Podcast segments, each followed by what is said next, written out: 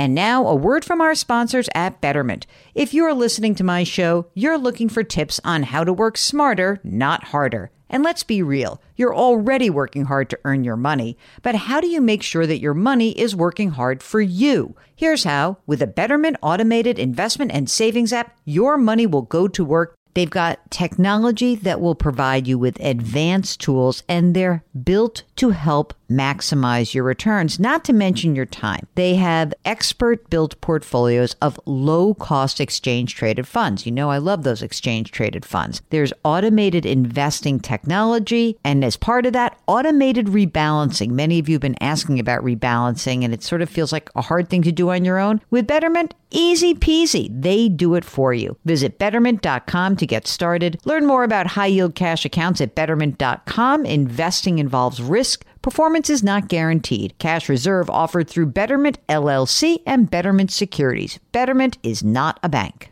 With Fidelity Wealth Management, a dedicated advisor can work with you on a comprehensive plan to help you reach your wealth's full potential. Plus, you'll have access to specialists in estate planning strategies. So you're not just growing and protecting your wealth, you're sharing it. More at fidelity.com slash wealth. Investment minimums apply. Fidelity Brokerage Services LLC, member NYSE SIPC.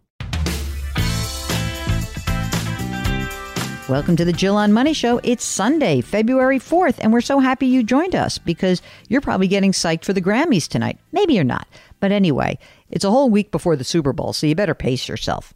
Today, we are airing the second part of my appearance on Ask the Compound. Again, the co hosts of that show are Ben Carlson and Duncan Hill from Ritholtz Wealth Management. So do check out the YouTube channel for The Compound because that's where not only does our show live, Jill on Money powered by The Compound, this show is there, and there's all sorts of other content you might want to check out, especially if you're fans of YouTube. And I like YouTube, so would encourage you to do that. Okay, so we start with a question about Roths. All right, up next, we have a question from Kevin. I keep hearing about contributing to a Roth IRA, doing a backdoor Roth, yada, yada.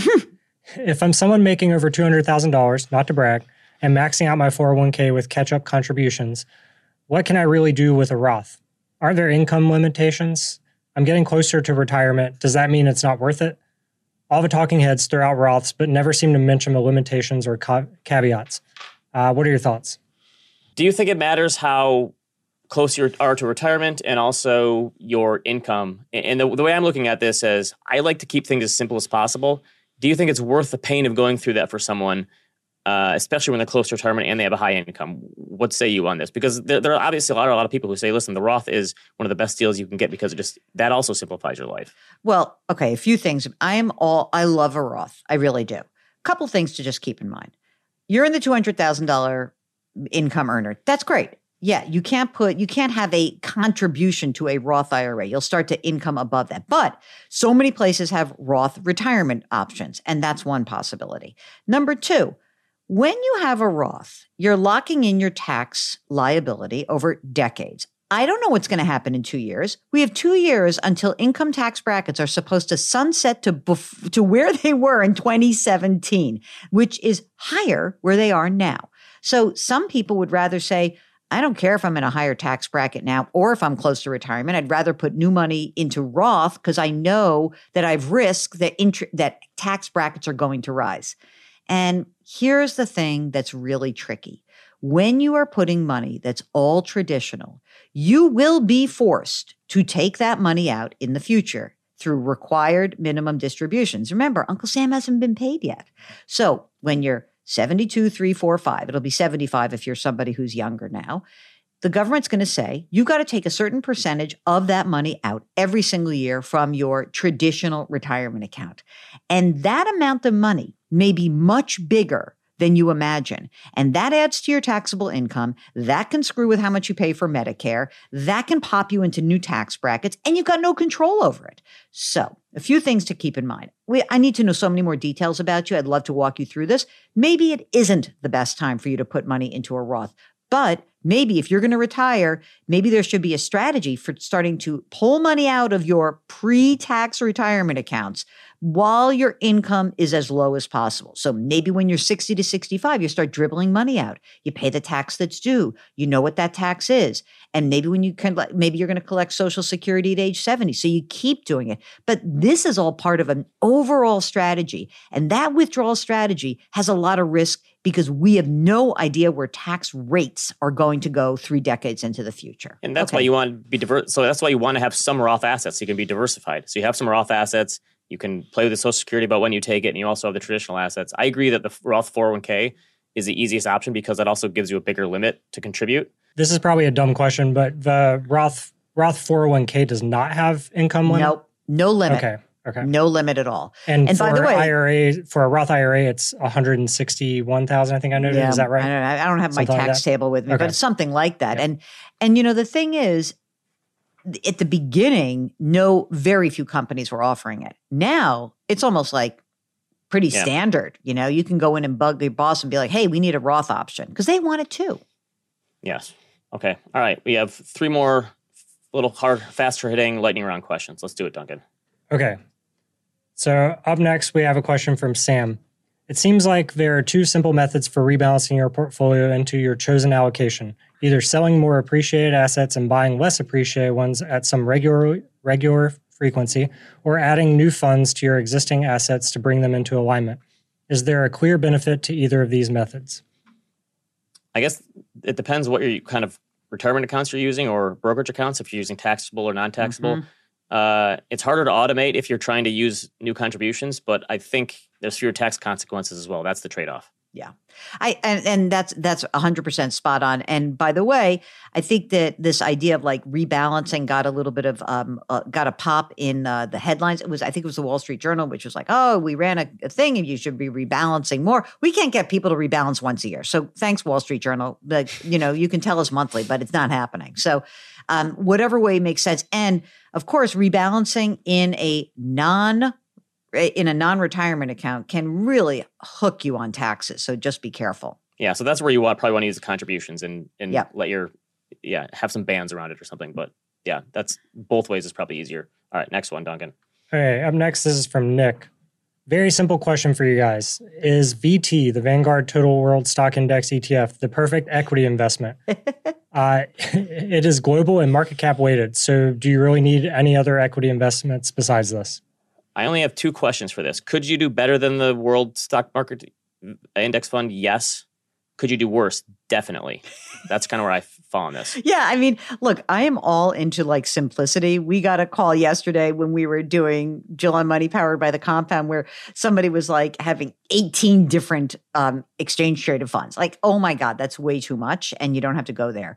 But, you know, honestly, um, it's hard to do much it, you're not going to do too much damage to yourself so uh, it, the more choice you have sometimes it's not good so it may not be perfect but if my alternative is uh, you're going to start picking stocks and trying to figure out the top and bottom of markets then yeah i'm going there exactly it's better than most anything else you can do right yeah, I was kind of I was getting a little nervous yesterday when you and Mark were going on about people having too many, you know, stocks and things because I've got a lot I've got a lot. No, you're doing it for fun. yeah, it's true. It's not not my not my retirement. Yeah, but it hasn't been very much fun for him lately. it's true. It's a learning right, experience. It's a learning yeah, experience. There you go. Okay, paying the so, tuition to the market gods. Right. Last but not least, we have a question from Michael. My wife and I are early on in our careers and starting to think about the next stages of life for our family. How does uh, the recommended percentage of income spent on a house change for individuals early in their career, particularly those starting families when considering a long term forever home as opposed to a starter home. For instance, if the general advice is to spend 35% of after tax income on housing, what could this percentage increase to for a forever home? I didn't well, know there was a difference here, so I'm curious to hear what you guys have to well, say. Well, this I don't know. I, that, that is kind of a rule of thumb. You spend 30 to 35 percent on housing. Obviously, the two biggest expenses for most people are housing and transportation. Those are the big fixed expenses. But I think when you have kids, you can add in childcare costs to that. Mm. Although that hopefully is only going to be there for a few years.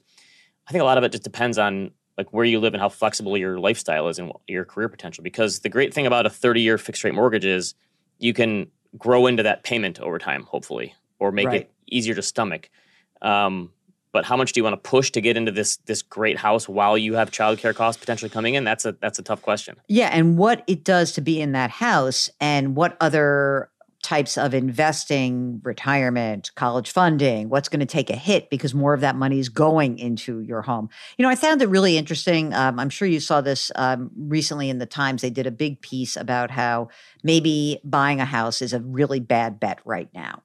And it was interesting in that, you know, there are so many places where it's so, so, so expensive. Like you're going to spend 60% of your take home. Right. You know, they're just not going to do it. But when you're on the bubble, I, what I think there's a few things to remember. One is, you know, where is that flexibility going to come from? Do I want to have more flexibility and have access to my money, put money in 529, put money in retirement? Or do I really want to be locked down and be in a house that I love and I feel good about it? And yes, maybe I'm a first year surgeon and then 10 years from now, I know my income's going to go up. I think that, Ben, that's a fantastic point. Like, what does your career look like? Like, I'm in media. People are all like, oh crap, I'm never going to make, I like peaked on my income five years ago. Like, it's all going down.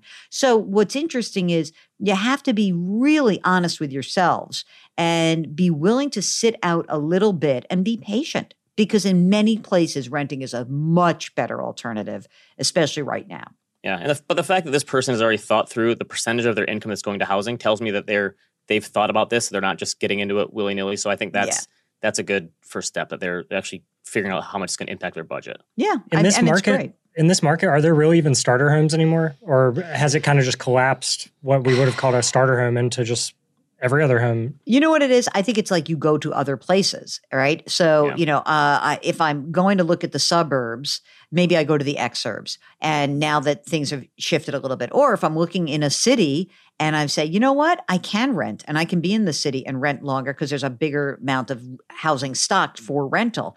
But if you live in a place where there just isn't a lot of inventory, you're kind of screwed. So Yeah. it may be that buying a home will be your best bet. Get your mortgage and know that you'll be able to refinance. You know, I don't know. Ben, what was your mortgage rate when you first bought your home? My, I did. We bought our first one in 2007, so it was six and a quarter. And, Not and bad, then- right? That's like nowish. Yeah, and then got to three in the pandemic, which was obviously good timing. But yeah, and the, the point back then, we didn't worry about rates as much because prices were so much lower.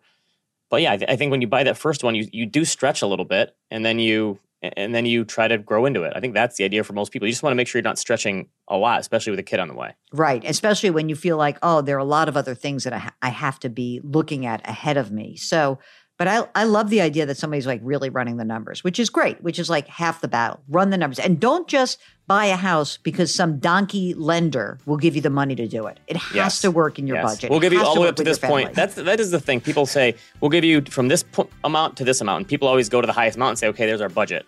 Yeah, right? no, don't do Yes. that. If you have a question and you would like to join us on our show, Jill on Money Powered by the Compound, make sure you go to our website, jillonmoney.com, and click the contact us button and check the box that says you would be willing to come on via video. That's how you can join us. So we appreciate you, and we always encourage you to check out all the content that lives on our website, jillonmoney.com. Put your hands metaphorically on someone's back, change your work, change your wealth, change your life. Thank you for listening, and we'll talk to you tomorrow.